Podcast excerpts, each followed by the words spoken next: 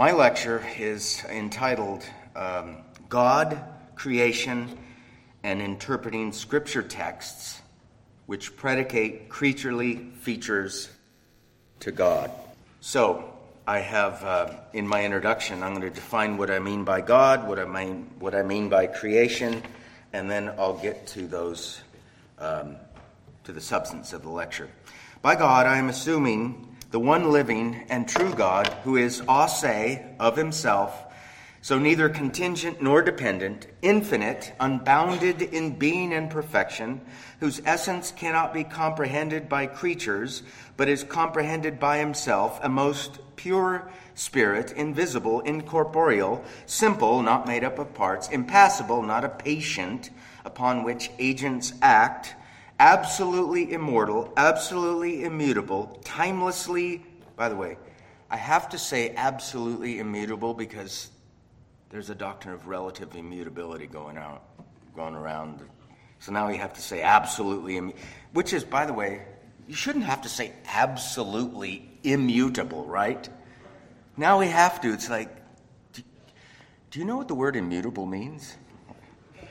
Timelessly eternal. We got to add timeless eternity, eternity, eternity now to eternity. Not standing in need of any creature, not deriving anything from creatures, but manifesting his own glory in, by, unto, and upon creatures, the alone fountain of all being, in whose divine and infinite being there are three subsistences, eternal modes of existence of the singular, undivided divine essence. The subsistences being named by Scripture the Father, the Son, or Word, and the Holy Spirit, the subsistences being of one substance, power, and eternity, these subsistences being distinguished by several peculiar relative properties and personal relations, which doctrine of the Trinity is the foundation of all our communion with God and comfortable dependence on Him. That's what I mean by God. Okay, so repeat that after me. Yeah. Uh, what do I mean by creation? That's my working definition of God as we get into the lecture. God creation, and interpreting scripture texts which predicate creaturely features to God. By creation, I am assuming everything not God, or what older theologians called creatures, things produced by God, sustained by God, and moved by God. This includes all angels and all men, all animate and inanimate things, all terrestrial beings, all plants, all things which at some point had no being, then were brought out of nothing but God into being, sustained in their being, moved by God's mysterious providence to change and brought by God to their determined end or goal. I take creation or creatures to signify everything not God not divine, not full strength eternal, not full strength infinite, not full strength pure act, not full strength simple, not full strength immutable. That's create creatures, okay? Now, we read the Bible and it says God has wings, or a hand, or an arm, or that he's a rock. Those are interesting features of Holy Scripture. So let me present the difficulty I'm trying to address today. Sometimes the scriptures predicate creaturely things of God. This happens early in the Old Testament and is continued in the New Testament. Even then, God said, you know, that's a, like a creaturely thing. If read in a literalistic, that word's loaded, by the way. I didn't say literal, I said literalistic or um, literal literalistical. I like that one even better. Uh, if read in a literalistical fashion, God, seen, God would be different from our confession of God stated above if we read the scriptures wrongly. In fact, God would seem to be either a creature himself or the features of creatures are actually creations of God reflect, reflecting real things in God. Let me show you what I mean. Genesis 1 2. The Spirit of God was hovering. You ever wondered about that? What, what is that? You know, what does that signify? What would that have looked like if, you know, by the way, Moses wasn't sitting there going, wow, slow down, you know, writing. This is Moses after the fact of creation. But the Spirit of God was hovering. Now, hovering sounds kind of like uh, maybe birdly, I'm not sure, um, or maybe some sort of pneumatological hovercraft, I'm not sure, um, uh, some sort of cosmic um, something or other. So the question from this text is Is the Spirit of God God or not God? Is this signifying um, a creature or divinity? And what does it mean? You know, we work through that. Genesis 1 3 as well. Then God said, Chuck dealt with this uh, earlier, um, but we might read this in a literalistic fashion and ask the question God speaks as in an audible voice pronouncing the words, Let there be light. If we were there, w- would we have heard that? That's not. What's, what's so funny? Oh. You remember we were in Georgia one time and this big loud sound occurred and it was like lightning or whatever. And Mike Renihan had the microphone and he said, Who wrote Hebrews? Paul wrote Hebrews because God tells us in 2 Peter chapter 3 that Paul wrote Hebrews. Anyway, so Genesis, uh, you know, does God speak? I, I, I, thought you guys were laughing at when I said, uh, you know, God speaks. But I, I think I told you earlier uh, yesterday that I actually saw a discussion someplace where somebody was trying to say it was probably Hebrew, and I'm going, I don't, I don't think that's what's being signified in those words. Elsewhere in Scripture, the Word of God is said to have come from the mouth of God so do we want to read that? Literalist, like God has, you know, lips and gums and teeth and a tongue and Psalm 8:3 again trying to present the difficulty I want to address. Psalm 8:3 indicates the heavens as the work of God's fingers. You see what our confession in chapter 2 talks about this. I think it's chapter 2. Where God reveal, manifests himself by creatures, two creatures. I, I think I said that yesterday.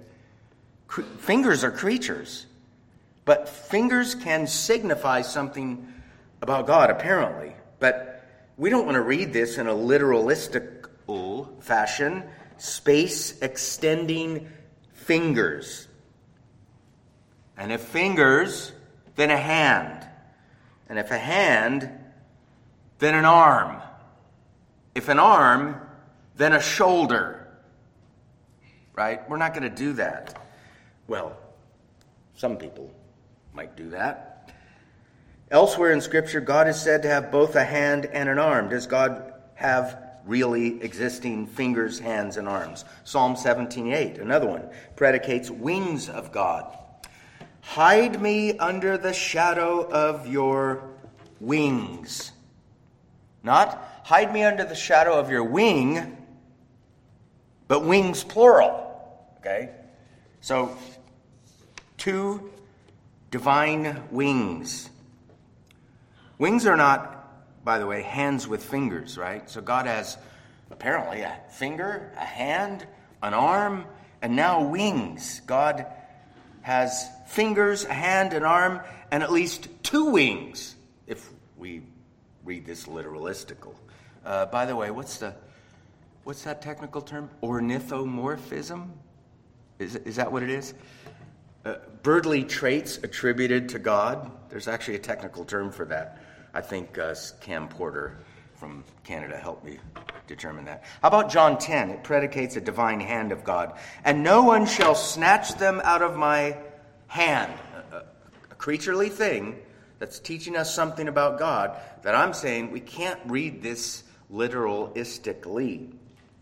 My Father, who has given them to me, is greater than all, and no one is able to snatch them out of the Father's hand. So the Son has a hand, the Father has a hand. Now we know, according to the human nature of our Lord, he has a space extending hand, even to this day and will uh, uh, forever. Is that what he's talking about? Because if that's what he's talking about with reference to himself, we, ask ask the, ask, we should ask the question well, what about the Father? Does the Father have a similar hand as the Son in terms of this human nature? Now, it's one thing for uh, our Lord to claim he has a hand. He did and does, though I don't think he's talking about his human nature here. I don't think he's talking about his space extending hand connected to his forearm, which is connected to his shoulder, which is connected to his torso. It's another thing for him, however, to claim that the Father has a hand. Okay, we can, we can get the humanity of our Lord. Okay, you have a hand. But even with that, no one can snatch them out of my hand. Who's he talking about? I think he's talking about the elect of all ages. Then we have to ask the question what kind of hand did Jesus have? That's, that's got to be a pretty big hand, you know. So I think this, these uh, four or five texts present the difficulty that I want to try to address. It's a brief sample of texts in Scripture that can cause problems for interpreters. Now, I take it that most of you, if not everyone, already knows that only God formed things from things in the Genesis 1 account, and that God doesn't have a mouth with which he speaks. Well, he does, but he doesn't, right? Metaphor, a, a thing standing for another thing. So we can say God has a mouth, but he doesn't have a mouth. He doesn't have real space extending fingers, a hand, an arm, or wings. But we, on the other hand, we can say, no, there are such things as divine wings, metaphorically speaking. The thing itself stands for something that's real, true, and eternal in God. We have to determine, you know, what that is. Scripture predicates many creaturely things of God. So, how do we account for these and other statements? Uh, creaturely kind of predications occur in Genesis 1, verse 2, verse 3, all throughout the account there. So, it starts really early in Holy Scripture. It's probably more prevalent in the Old Testament than the New, but even the New does that as well. How do we resolve this? And so uh, I'm going to quote Turretin we distinguish. We have to distinguish carefully. We maintain our creator creature distinction from the beginning, and we take that distinction with us when we interpret other texts. We use our knowledge of God and creatures to help us interpret scripture texts.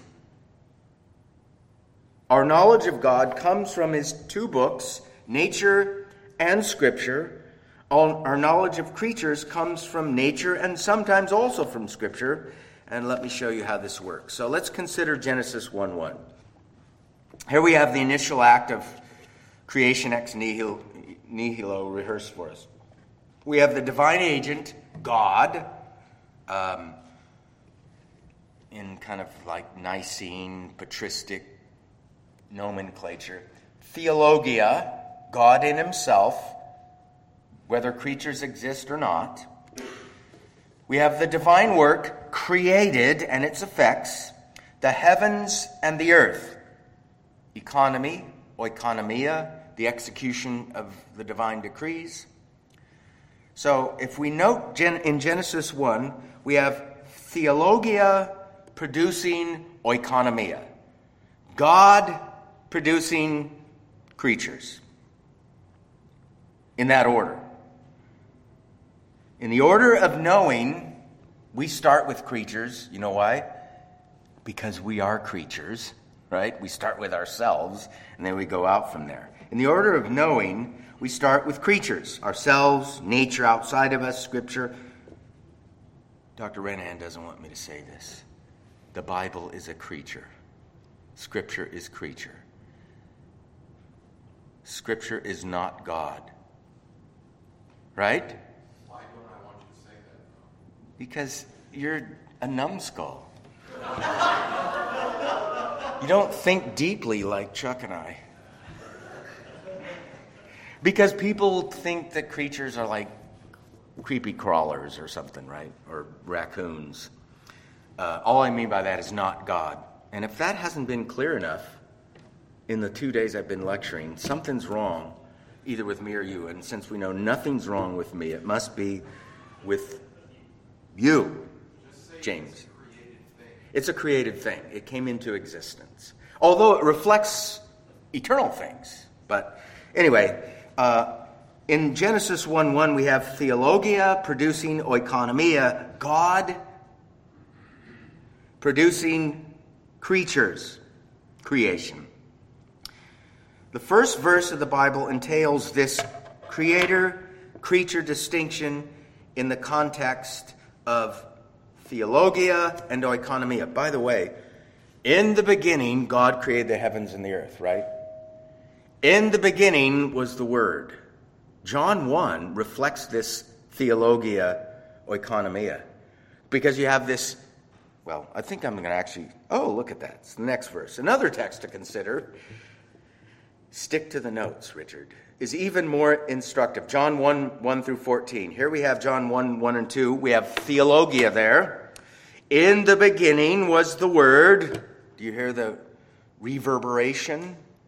The echo of Genesis 1 1, right here in John 1. Uh, in the beginning was the Word, and the Word was with God, and the Word was God. He was in the beginning with God. So these verses refer readers back of the economy, back of the execution of the divine decree, to its Trinitarian source, here indicated by two persons in transcendent relation without creatures, God and the Word. I take that to be two divine persons here. John 1 3 says this. That's um, all things were made. Now, this is not theologia, God in Himself, but the divine economy. This is the making here. Here's creation. All things were made through him, that is the word, and without him nothing was made that was made. These words introduce readers to creation, effected by virtue of God in himself, theologia, though here appropriating creation to the word or son. I don't think we want to read that and say, and I think I mentioned this yesterday. John 1 3 appropriates creation to the Son. Therefore, the Father appointed a deputy, the Son, to do the work of creation, and the Father had nothing to do with it. Because John 1 3 says, All things were made through him. And the him refers back to the Word. Therefore, only the Word executed divine power in the creation of all things. Okay? I hope you don't want to do that, okay? Uh, some people kind of uh, give me the creepies that they actually do that sometimes with some texts, and they don't read Scripture in a Trinitarian fashion. Should we read the Bible through, Charles, and then go back and read it differently in light of what we learned from it? Wow, what a novel concept.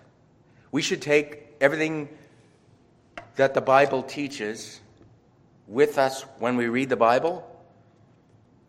I think we need to do that here, else we're going to run into big problems. Now, these words introduce us to uh, John 1 3, to the theology, actually, to uh, uh, the uh, oikonomia, the economy, affected by virtue of God in Himself. And then in verse 14, and the Word became flesh and dwelt among us. So here is the economy the oikonomia, narrowly considered, the incarnation of the Word. And I, the order in this passage is very instructive for reading Scripture properly. First, theologia, then oikonomia. First, get God right, or else you won't get the economy right. You're going to wash the works of God back up into God in say, God in Himself. You're going to make somehow, some way, creation constitutive of the divine being. First, God in Himself, then God pro nobis, God toward or for us. Its order is not merely to be observed, but it must condition our reading of the entire Gospel of John, and I'm going to argue it must condition our entire reading of the Holy Scriptures from Genesis through Revelation. What we learn from John about theology and then economy, you can get that in Genesis 1. Because remember, I said yesterday, the first words in Genesis 1 1 are a prepositional phrase, which are syntactically subordinate to the verbal idea.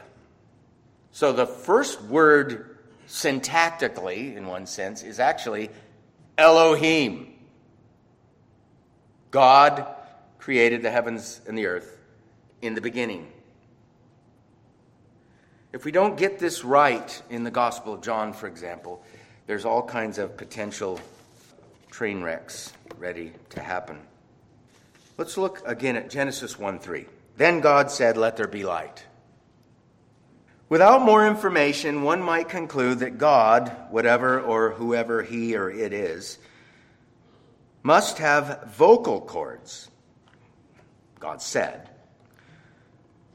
A larynx, a voice box, that he takes in air and it flows over throat organs which end up producing audible sounds that come forth from a mouth, producing detectable and understandable words.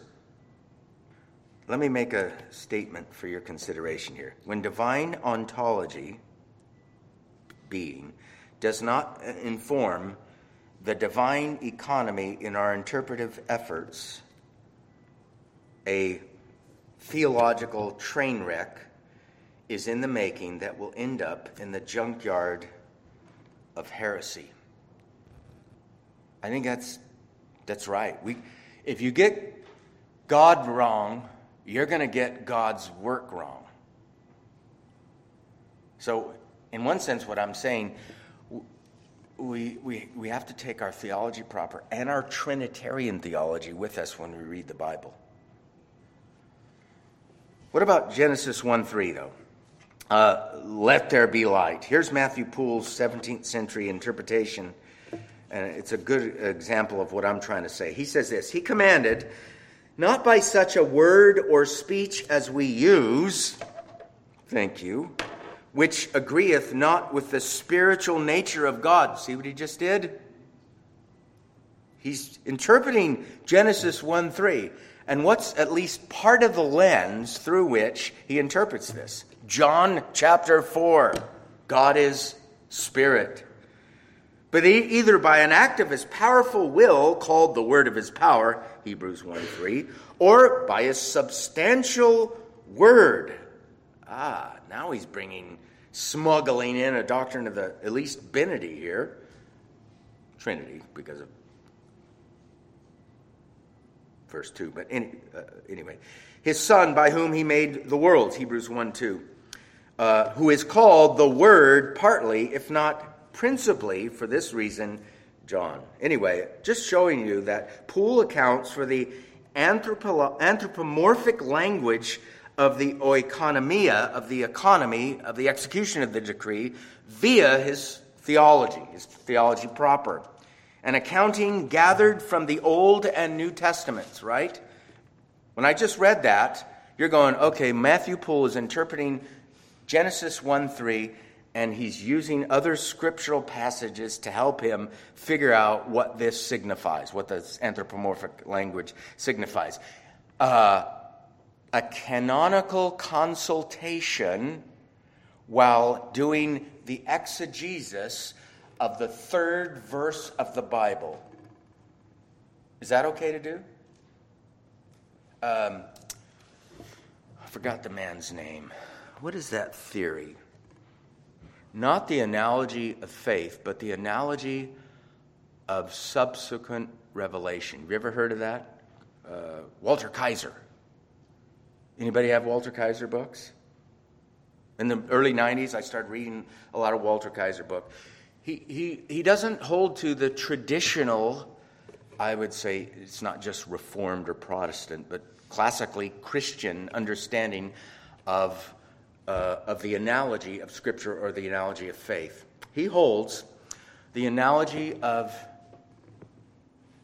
not subsequent, but antecedent, the analogy of antecedent revelation. So if we're over here in Psalm 17 or Psalm 8, we can use everything that we know that was written before that, that the author of the psalm might have had at his disposal. We can't use Jesus to help us interpret the Old Testament because the Old Testament writers didn't have it. Now, I don't think he would say it that way, but in essence, that's, that's his position. He got pushback uh, toward an exegetical theology. That's where it's, it's in that book. Um, he got pushback immediately after that book well, not immediately, but a couple of years after it came out. And I read his response to somebody's pushback, and I'm going, You didn't deal with the issue here. The issue is this, in one sense. In the beginning, God created the heavens and the earth. Can I use any part of the Bible written after that to help me interpret that? If I can't, can I use a lexicon created by liberal, God hating Germans in the 19th century to help me interpret these Hebrew words. You put it that way, you go, eh. We need to allow the Word of God. By the way, sometimes in the Word of God, we have the Word of God on the Word of God. And when you have the Word of God on the Word of God, you've got the Word of God on the Word of God. Okay? So that's why sometimes I'll say, How do I know that? God told me. So I think we see this uh, necessity of interpreting Scripture by virtue of Scripture itself. Um, Poole accounts for the works of God, that which God produces, including the use of words in the text of Scripture, then God said, by virtue of who the Creator is. Okay, so he's interpreting the economy by virtue of divine ontology, divine being, what who God, what God is. In other words, theology conditions our interpretation of the economy, not the other way around. Amen. In other words, I want another amen, so I'm going to say this again. Yeah. Uh, it's, it's so important. I mean, I'm preaching through the Gospel of John, and I, after a while, I finally listened to my friend Jim Butler. He said, Dude, you don't read commentaries chronologically? I said, No. He said, Once you do that, you're going to weed out a lot of the modern ones. So I went from like 30 commentaries to like seven by reading them chronologically. And, and I started noticing anything good that the modern commentaries say, it's already been said. And there's so much rich theological exegesis in the older ones um, and what I started to notice was a lot of the fudging on Trinity and uh, really non kenotic Christology in the Gospel of John commentaries is, comes from this. They don't do this. Theology conditions our interpretation of the economy, not the other way around. Thank you. It is not the case that we should take the words of the economy in a literalistic fashion in order to indicate who and what God is. Our theology proper must condition our interpretation of God in the economy, or we'll get in big trouble. Finally, let's consider John uh, chapter 10. I mentioned this as a perplexing text. Oh, I'm good. I'm almost finished. Uh, John 10, 28 and 29. And no one shall snatch them out of my hand. These are the words of Jesus. Uh, you have a red letter edition, these are red letters. The red letters are pretty important, actually. Whether they're red or black, it doesn't matter. But who is the best exegete of both himself and the Old Testament and the world around him that's ever existed on the face of the earth? It is Jesus, okay? Uh, I forgot who it was. I was reading somebody's dissertation on the Christology of, of a patristic, and I forgot the. Uh, I think it was Cyril of Alexandria, and the guy was kind of making the point that the red letters in the. He didn't say it this way. Okay, it's the way I read it. The red letters in, in the Gospels are, are really important because it is the incarnate Son of God interpreting Himself in light of the extant scriptures of the Old Testament. He doesn't cast new meanings on ancient texts. He basically says, I am that which the Old Testament promised. And then when you read the book of Acts and the writings of the New Testament, this, what we're experiencing, is that which the prophet said would take place. So, anyway, it's pretty important. These are red letters here. And no one shall snatch them out of my hand. My Father who has given them to me is greater than all. That's interesting. There's the eternal um, subordination of the Son right there. That's how some people read that, right? And it's got, eh, you have to ask the question what is he talking about? Greater than all what? I think he's talking about creatures. And no one is able to snatch them out of the Father's hand. So let's think through this. If we took the words properly literal, we could then ask this question How could our Lord's physical hand hold all his sheep in it? Millions? Billions? I don't know. Uh, it could not, obviously. And if this did refer to his physical hand, wouldn't that imply that the Father has a physical hand, and the Mormons would be right, you know. This can't refer to his literal human hand, or can it? I don't think it can. I think it best to take hand improperly or figuratively, indicating power in execution. Listen to Cyril. Hand in Scripture means power. Something like that. I might have the quote here. I just love reading Cyril. I told you, I think yesterday, sometimes he'll say, he'll quote somebody and say, This is the absolute stupidest thing that any creature in the image of God has ever said. Hand is power. Therefore, this must be a metaphor. And I think that's the best way to do it. And how do we know it's a metaphor? Well, we're taking our theology proper to this passage, but the word hand is actually used in the Old Testament eh, metaphorically of divine power and execution. So, a metaphor is a type of verbal communication which puts one thing, in this case, hand, for another thing, in this case, power, divine power in execution. Listen to these words from the Old Testament. The Lord saved Israel from Egypt by his mighty hand, according to Exodus 3:20.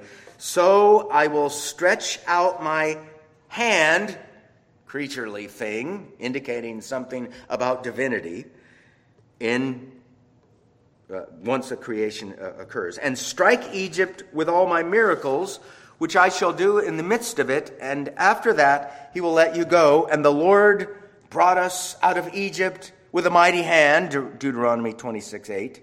That is, by his power and execution. If we were there in Egypt, we wouldn't see some sort of space extending divine hand coming out of a cloud, you know, protecting the people of God and, and destroying the enemies of God. This is obviously a figure of speech. The hand of God is a metaphor signifying divine power terminating upon creatures, power going out from God, in quotes, which affects, alters earthly creatures or causes them to be changed in some manner. So, our Lord here, knowing well the scriptural metaphor, did Jesus recognize that the Old Testament has metaphor in it depicting creaturely things and predicating those things of divinity? Yeah, he did. Our Lord here, knowing well the scriptural metaphor, claims divine power in preserving his sheep. Then in verse 29, he indicates something about the Father. The hand of the Father protects and preserves the sheep. The hand of the Son and the hand of the Father signify one divine power in execution. That's what I think he means when he gets down to verse 30. I and the Father are one.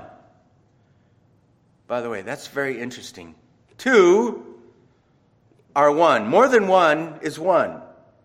Let us, more than one, make man in our images. Image singular. I think it was John Gill that pointed that out a long time ago to me. you have more than one is one way back in Genesis 1:26. And Jesus does the same thing here, I think in John 10:30, applying the metaphor of hand, ex, uh, divine power and execution terminating on creatures, namely here his sheep or the elect of I would say all the ages. And then when he says, I and the Father are one, I think he's talking about one in substance, one in essence, quidid, quiddity, quiddity, um, not just one in purpose. I think that's a given. By the way, Calvin on the John 10:30. He, Calvin takes the Jehovah's Witness view on John 10:30. Unfortunately, he's wrong. I like Cal. I love Calvin. I just don't always like him. Sorry. Uh, hand, then, is a metaphor indicating the execution of divine power, divine power toward and for the sheep. This is really good news. What is that hymn? Never, no, never, no, never forsake. Remember that hymn? That's a great line, and I think part of it might be coming from this John 10 passage. Um, no one shall snatch them out of my hand, but ah, you can jump out of it. You ever heard that one? I think I heard Chuck Smith or one of the Calvary Chapel guys in Southern California in the 80s say something like that. You, uh, no one can snatch them out, but you can jump out. And I'm going, if I could, I would have. you know, that's not very encouraging. I read John 10, and I, I, at least on the surface of it, it sounds like Jesus is trying to be encouraging to somebody. So, this is divine power in execution, symbolized, signified through the metaphor of a creature hand. God manifests himself to creatures by creatures, by creaturely things. Here, words signifying something. Here's what Augustine says If by hand, by the way, Augustine is the city in Florida, St. Augustine, the patristic giant titan is called Augustine. I learned that from John Gerstner, who was actually born in the late fourth century. So, Charles. Augustine says, If by hand we are to understand power, the power of the Father and Son is one, for their Godhead is one. He's doing theology it is better here by the hand of the Father and Son to understand the power, not the powers, the power of the Father and the Son. Here is the Cyril quote Hand in the divine scripture means power. So when you read Cyril, it's like, all right, then I'm going to read Augustine and I'm going to read Aquinas. Sorry, Thomas Aquinas. And I'm going to read Matthew Poole, and sometimes I read Calvin. And then I'm going to read John Gill, and but you just go back to Cyril. It's just so simple. Hand in the divine scripture means power. You see what he does there? He interprets John 10 in light of what he learns from elsewhere in scripture. It's pretty, uh, I think, important hermeneutical principle there. Again, our Lord, knowing the scriptural metaphor, uses it to identify himself as one who executes divine power for the benefit of his sheep. The same divine power executed by the Father. Two divine persons executing one divine power. Now, does anybody want to say, well, since Jesus said, My hand and the Father's hand, the metaphor that signifies, the metaphor hand, that signifies the execution of divine power, only applies to the Father and the Son because I, he says, I and the Father are one. So the Spirit isn't involved there. On the one hand, I would say, no, the Spirit isn't involved in the words of the text. But if you read the Bible, you have to say, some, for some reason, Jesus was trying to teach his divinity, the doctrine of his divinity. At this point in John 10, without mentioning the Holy Spirit? Is it okay for him not to mention the Spirit? Do, do we want to say, I and the Father are one, excludes any sort of divine unity between Father, Son, and Spirit? We don't want to say that. Why? Because we're Christians. We read the Bible. We know that sometimes Scripture texts can appropriate some sort of divine thing to one person and not the other, and yet God is not necessarily excluding the other persons. It's, okay. And I think that's what happening, what's happening here. So we have two divine persons executing one divine power. That's why it's this consubstantial unity of Father and Son uh, in John 10:30. And all of this by virtue of a metaphor from a creature, a hand. So a hand, in this case, is used by God the Son. By the way, speaking according to his human nature, right? With lungs and vocal cords, taking in air, changing the shape of his mouth and tongue, causing audible sounds to come out of him, going through, however that happens, and striking ears, right? He's speaking according to his human nature, but is he speaking according to his human nature about his human nature? He's speaking according to his human nature about his divine nature. I and the Father are one.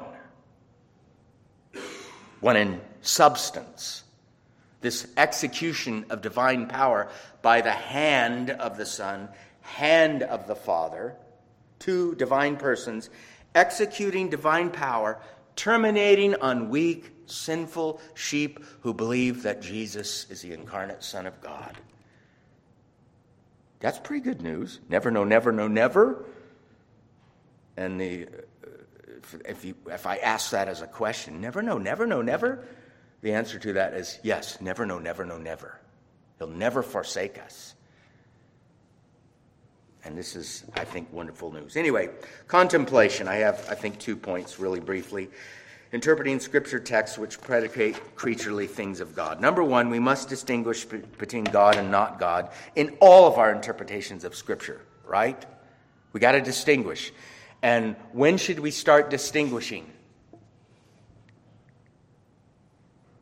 As soon as we open the Bible, right? This is why ancient interpreters said things like this Anything repugnant to God must not be taken literally of God. You ever read anything like that or seen something like that? Why did they say so? I remember when I first started looking into this stuff, and I, I, read something like this Anything repugnant to God must not be taken literally of God. And I said, Well, Where'd you get that from? Sounds like philosophy. But if you read through the Bible, this is what you'll conclude, right? Anything repugnant to God must not be taken literally of God. God uses creatures to teach us something of himself, though God is neither a creature nor does he have creaturely features. How else is he going to teach us about him except through creatures? Second, uh, contemplation. By the way, in my sermons at my church about, I don't know, eight years ago, I stopped doing application. I just call it contemplation. We must take our doctrine of God and Trinity with us while interpreting Holy Scripture. Is that okay, Chuck? We have to do that. I mean, that's why um, Chuck mentioned the older writers, the pre modern kind of writers, um, had no problem seeing adumbrations, faint um, hints at the doctrine of the Trinity in the Old Testament. Matter of fact, some of them went even farther than adumbrations, right? Didn't some of them say, yes, Moses understood the doctrine or something like that? Yeah, I think so. But the reason why they could do that, because they read Scripture theologically. They allowed the Word of God to sometimes comment on the Word of God, even though the text they were in was over here on the timeline. They allowed texts over here to shed light on texts over here. And especially when the red letters do that, that's pretty important, you know. We look briefly at John 10. That passage, understood rightly, teaches one divine power signified by a metaphorical use of the word hand, executed by two divine persons, the Father and the Son, for the preservation of Christ's sheep. We must take our doctrine of God and Trinity with us while interpreting Holy Scripture. Now, very briefly, chapter 1 of the Holy Scriptures, chapter 2 of God and of the Holy Trinity. Chapter 3 of God's decree. Chapter 4 of creation. Chapter 5, so on and so forth. I said it yesterday, I'll say it again. To read the confession properly, you have to take all the chapters with you as you keep going, right? Now, that's very interesting. If that is true, and I think it is, can we say this? To read the Bible, you have to take all the things that you learn over there back with you over here to understand it properly. Yes, that's why I say, you know, when you have the Word of God on the Word of God, you have the Word of God on the Word of God. Sometimes God says things, reveals things through Moses or the writing prophets that is pregnant with meaning. Like divine acts sometimes are pregnant with meaning, the meaning of which is not fully recorded the first time that divine act is recorded. Is it okay for God to act and mean more by the act than he first records through, let's say, Moses? Can God wait to tell us that acts are pregnant with meaning after he first records it through a, a, a human penman? if you want to restrict God on that one, you got big problems. Can God say things that are pregnant with meaning that are subsequently explained more explicitly for us? Yes, Chuck, Chuck got this. So, my point, Chuck mentioned that. So, my point is that we have to take theology proper with us. It's the most fundamental thing. God created the heavens and the earth in the beginning. God, Elohim, created the heavens and the earth in the beginning. That's the way we should read Genesis 1, by the way. God first, theology, then economy.